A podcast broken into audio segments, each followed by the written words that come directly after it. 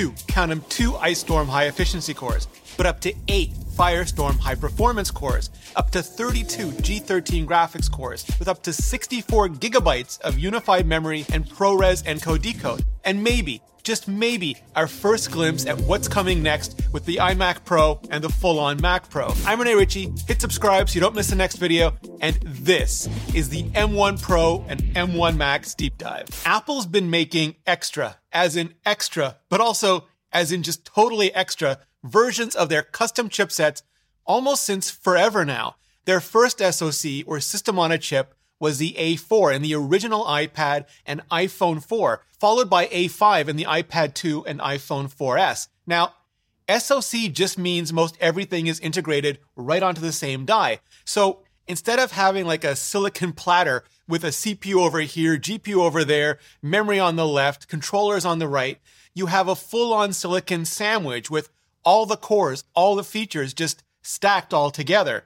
And there are a ton of advantages to this approach, which I'll get to in a minute. But one of them is scalability, not just generation over generation as new architectures and new process shrinks are introduced, but even within the exact same generation as extra cores or extra features get added. Enter A5X, where the OG A5 had dual ARM Cortex A9 CPU cores, dual imagination PowerVR SGX 453 MP2 GPU cores, and 512 gigabytes of package on package RAM, the A5X kept the same CPU, but escalated the GPU to a quad core PowerVR SGX 543 MP4, doubled the size of the memory interface and the amount of RAM, all the way up to one gigabyte, but shifted it off package, which I don't know, but maybe could be something again in the future. And Apple needed those extra GPU cores and memory to power their first ever tablet sized Retina display for the iPad 3, aka the new iPad, even though turned out powered only barely, and Apple ended up having to get the iPad 4 and A6X out just six months later. And let me know if you want to hear more about that whole story in the comments. Now, A6X was similar to A5X, keeping the same dual CPU cores, though this time they weren't ARM Cortex designs anymore, but Apple's first custom Swift CPU cores, and it took the A6's triple core PowerVR SGX 543 MP3 GPU to a quad core PowerVR SGX 554 MP4 GPU and the memory to quad channel. So A4 but no A4X, then A5X and A6X but no A7X because Apple stuck with their first ever 64 bit chipset, the A7, in its origin form, not its altered form, for the first ever iPad Air. The iPad Air 2, though, yeah, that got an altered form A8X. Instead of dual Typhoon CPU cores, it had three triple cores. And instead of a quad cluster customized Power VR Series 6XT, it had an octo cluster. And again with an external RAM module, this time two gigabytes worth. Now, there was also an A9X and an A10X, the latter of which was part of the first generation to use Apple's fused version of Big Dot Little, or what they call performance and efficiency cores, triple Zephyr E cores, and triple Hurricane P cores, to be exact, along with 12 customized PowerVR GT7600 GPU cores. And then again, no A11X, because by the time the iPad Pro came around, Apple had fallen into less than an every 12 month and more of an every 18 month cadence for those upgrades. But yes to an A12X, which was the big one because it most directly set the stage for just everything that would come with the M1. A12 was Apple's second generation Bionic architecture, which, unlike the paired Fusion architecture before it, could use any or all cores separately or together. Four Tempest E cores and two Vortex P cores to be exact, along with four custom G11 graphics cores and eight neural engine cores, or ANE. Also, custom encode decode blocks for H.264 and HEVC, which I'll get to in a minute because they also become a much bigger deal with the M1 Pro and the M1 Max. Now, A12X kept the same number of E cores, but doubled the P cores to four and almost doubled the GPU cores. Almost. Because at the time, Apple announced seven GPU cores on the A12X for the 2018 iPad Pro. But it turned out there were actually eight cores. Apple is only making use of seven of them. They didn't start using all eight until the A12Z, the second iteration of that SoC for the 2020 iPad Pro. And A12X also had 4 gigabytes of integrated RAM for most models, but 6 gigabytes for the highest tier model, which required it to support 1 terabyte of storage. A12Z, though, had 6 gigabytes for all the storages, and all of this from the binning to the different memory tiers were all things that we'd see really play out for the M1, but especially for the M1 Pro and the M1 Max. And totally no surprise there, because the A12Z also just so happened to be the chipset that they used for the Apple Silicon Mac dev kit, the iPad guts in the Mac mini enclosure that they intended to help get apps ported over and ready in time for the M1. And yeah, there was no A13X, even though Apple introduced the A13 for the iPhone 11 all the way back in September of 2019, and they were still perfectly happy to ship the A12Z for the iPad Pro and the dev kit in the spring and summer of 2020. Same way there was no A14X because that essentially became M1. And even though Apple introduced the A15 for the iPhone 13 back in September of this year, Apple was likewise still just perfectly happy to ship the M1 Pro and M1 Max for the new MacBook Pros just one month later, even though they're still based on the A14. Because as I'll explain in a minute, those are all just implementation details. And it turns out like, wow, are they still extra? Triple X is an extra.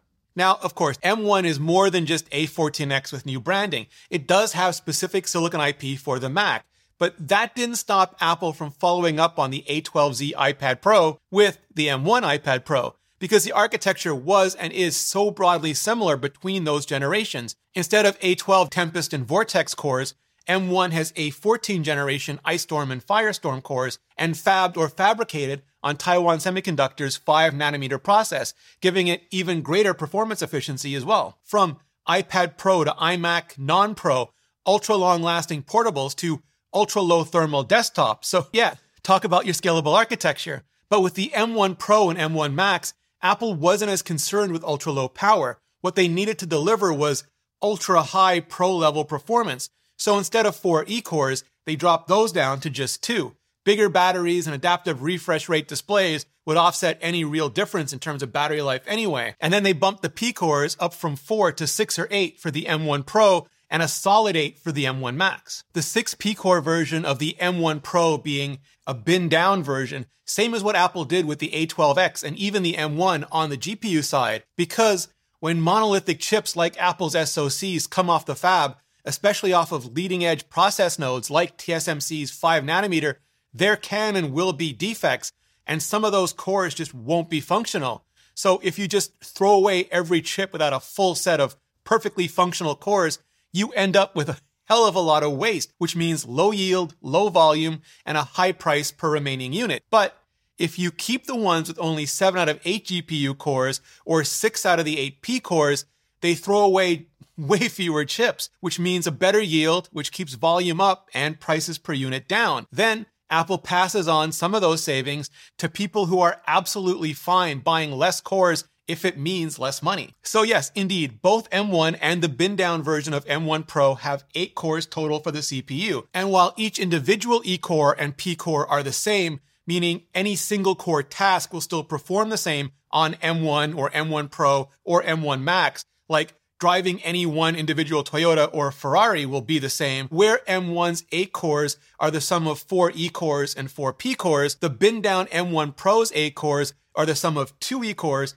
and 6 P cores. In other words, instead of 4 Toyotas and 4 Ferraris, you're getting 2 Toyotas and 6 Ferraris, which is empirically more Ferraris. And then the regular M1 Pro and the M1 Max both have 10 cores total for the CPU, the sum of 2 E cores and eight P cores, or two Toyotas and eight Ferraris, which is even more Ferraris. Why six or eight P cores for the M1 Pro instead of seven or eight like the GPU cores for the regular M1? Well, it might just come down to the realities of the fab, or it could have to do with the eight P cores actually being two clusters of four P cores each. Also, each cluster has their own 12 megabytes of L2 cache, and each cluster can dynamically clock their CPUs independently meaning a single active core on each can go all the way up to 3.2 gigahertz.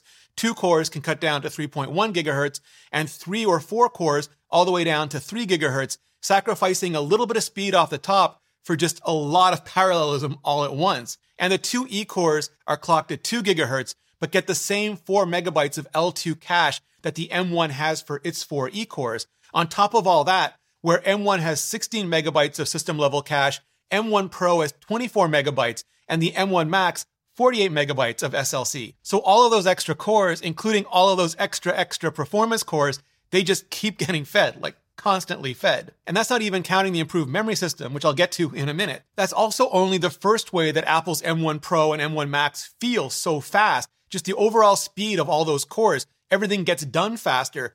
But because they're still Apple cores, and not you know, really gas guzzling Ferraris. And those cores have to fit into the tiny, tiny thermal envelopes of iPhones and the relatively small thermal envelopes of iPads.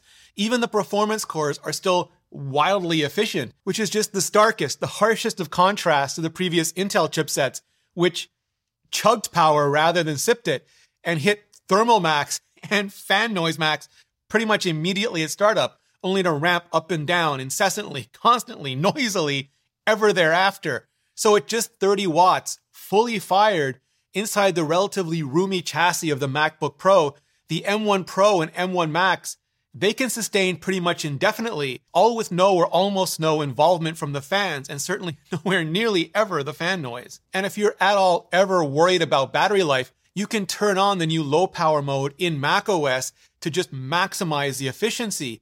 Or conversely, on the 16 inch MacBook Pro and only the 16 inch because of the even bigger thermal envelope, you can turn on high power mode, which just lets the fans and the chips loose so you maximize the performance. It's an incredibly cool idea made possible because the M1 architecture is just so cool. Carrying on that theme, where M1 had those 7 or 8 slightly tweaked A14 generation G13 GPU cores, M1 Pro has 14 or 16 of those cores, and the M1 Max 24, or 32. And that's just such a ridiculously massive escalation. To help put that in context, M1 had 16 billion transistors, M1 Pro has 33.7 billion, and M1 Max, a brain blowing 57 billion, with all those GPU cores being a not insignificant part of that budget. But Apple has always lent heavily on the GPU for everything from interface acceleration down to the literal core graphics and core animation to do things like the old OpenCL and the new Metal APIs. And doing it this way, integrated versus discrete in a laptop, really turns out to be more than just an implementation detail, especially when you're talking those SoC sandwiches rather than the old fashioned board platters. Because Apple is keeping all of those CPUs fed with 16 to 32 gigabytes of LPDDR5 memory on the M1 Pro and a whopping 32 to 64 gigabytes on the M1 Max, which sure isn't anything new or novel on a MacBook Pro CPU, but because of the SoC architecture, that RAM isn't just for the CPU. It's a massive memory pool that's also available to all the other compute engines, including the GPU. That's compared to the traditional board architecture where the GPU might enjoy 8 gigabytes of dedicated VRAM if you're lucky, and 16 at the highest end, highest performance level. But here it gets up to 64 gigabytes, which is just unheard of on a laptop.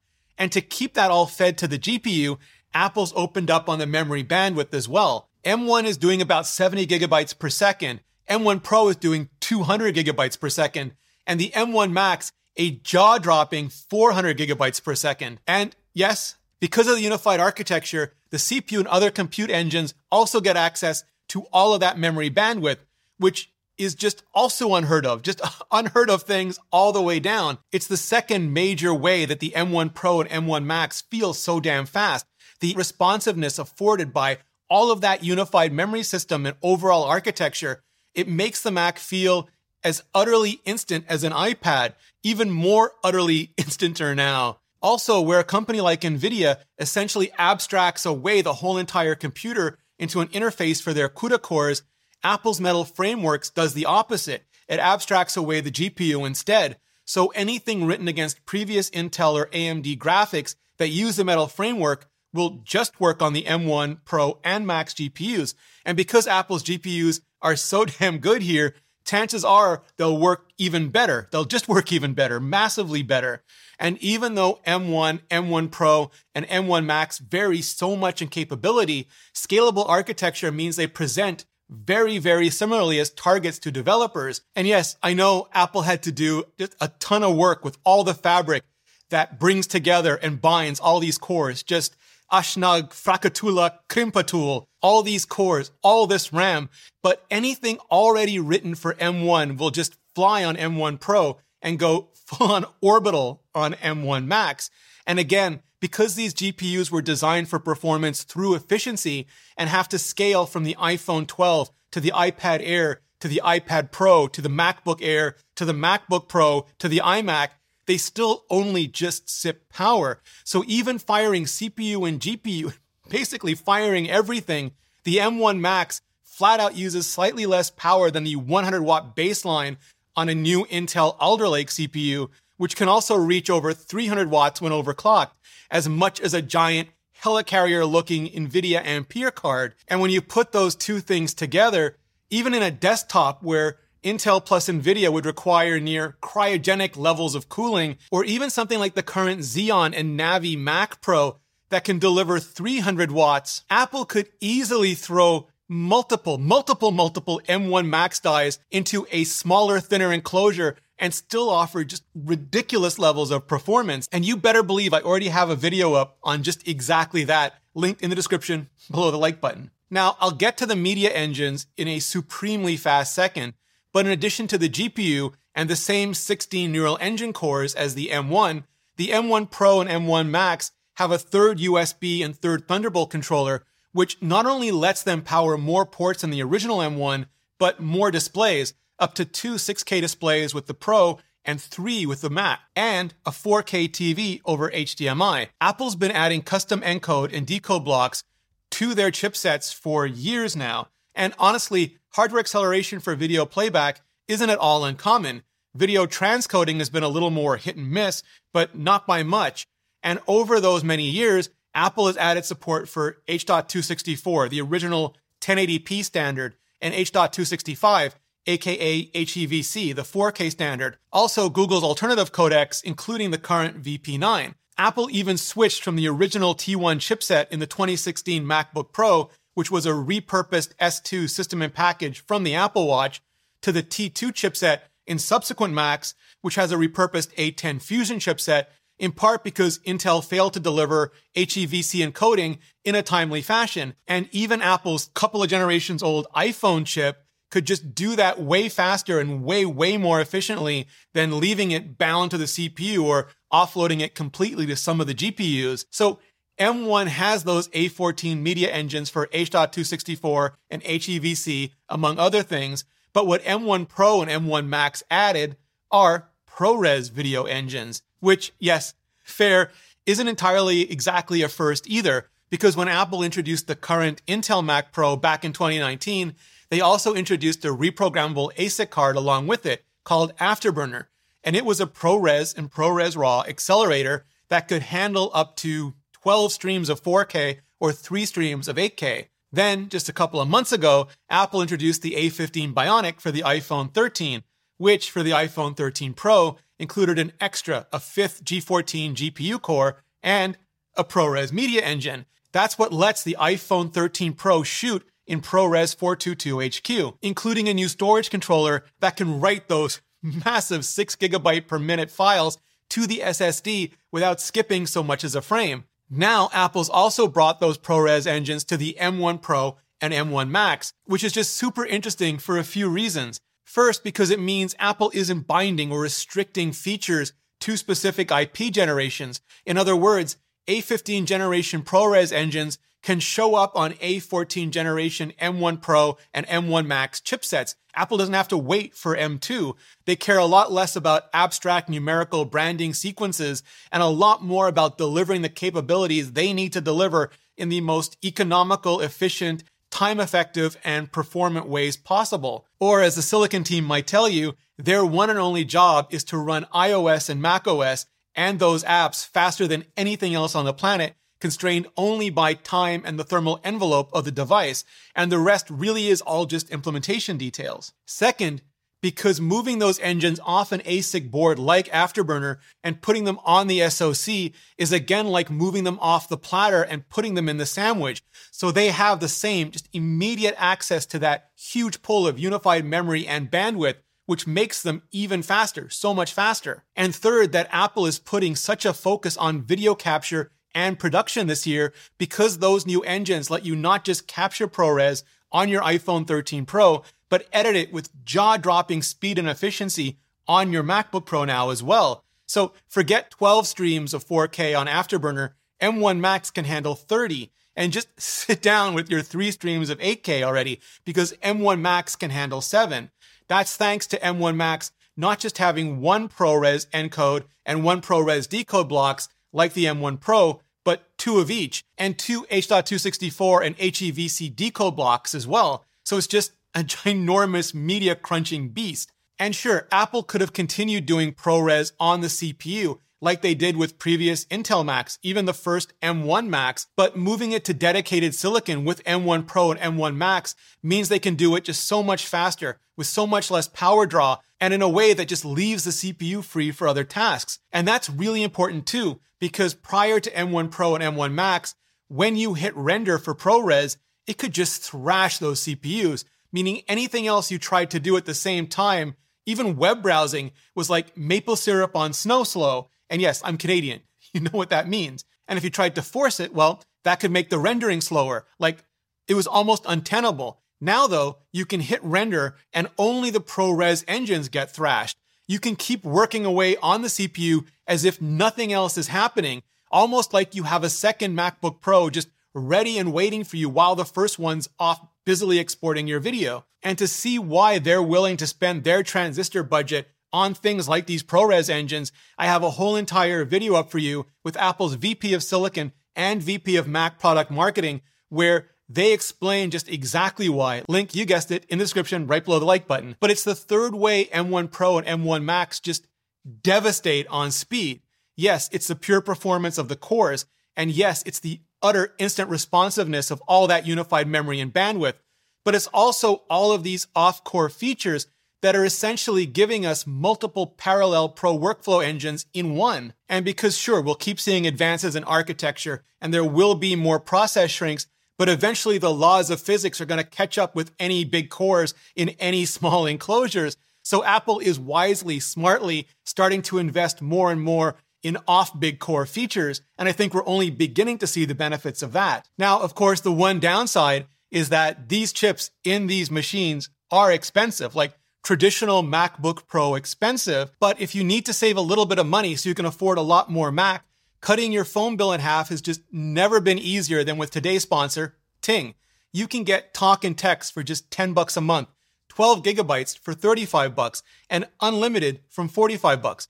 Whether you use 2 or 20 gigabytes a month, you can find the perfect plan for you and for your family with Ting. And Ting works with all the iPhones, all the Pixels, all the Galaxy flips and folds, pretty much anything with a SIM card. And you can keep your existing number if you want to.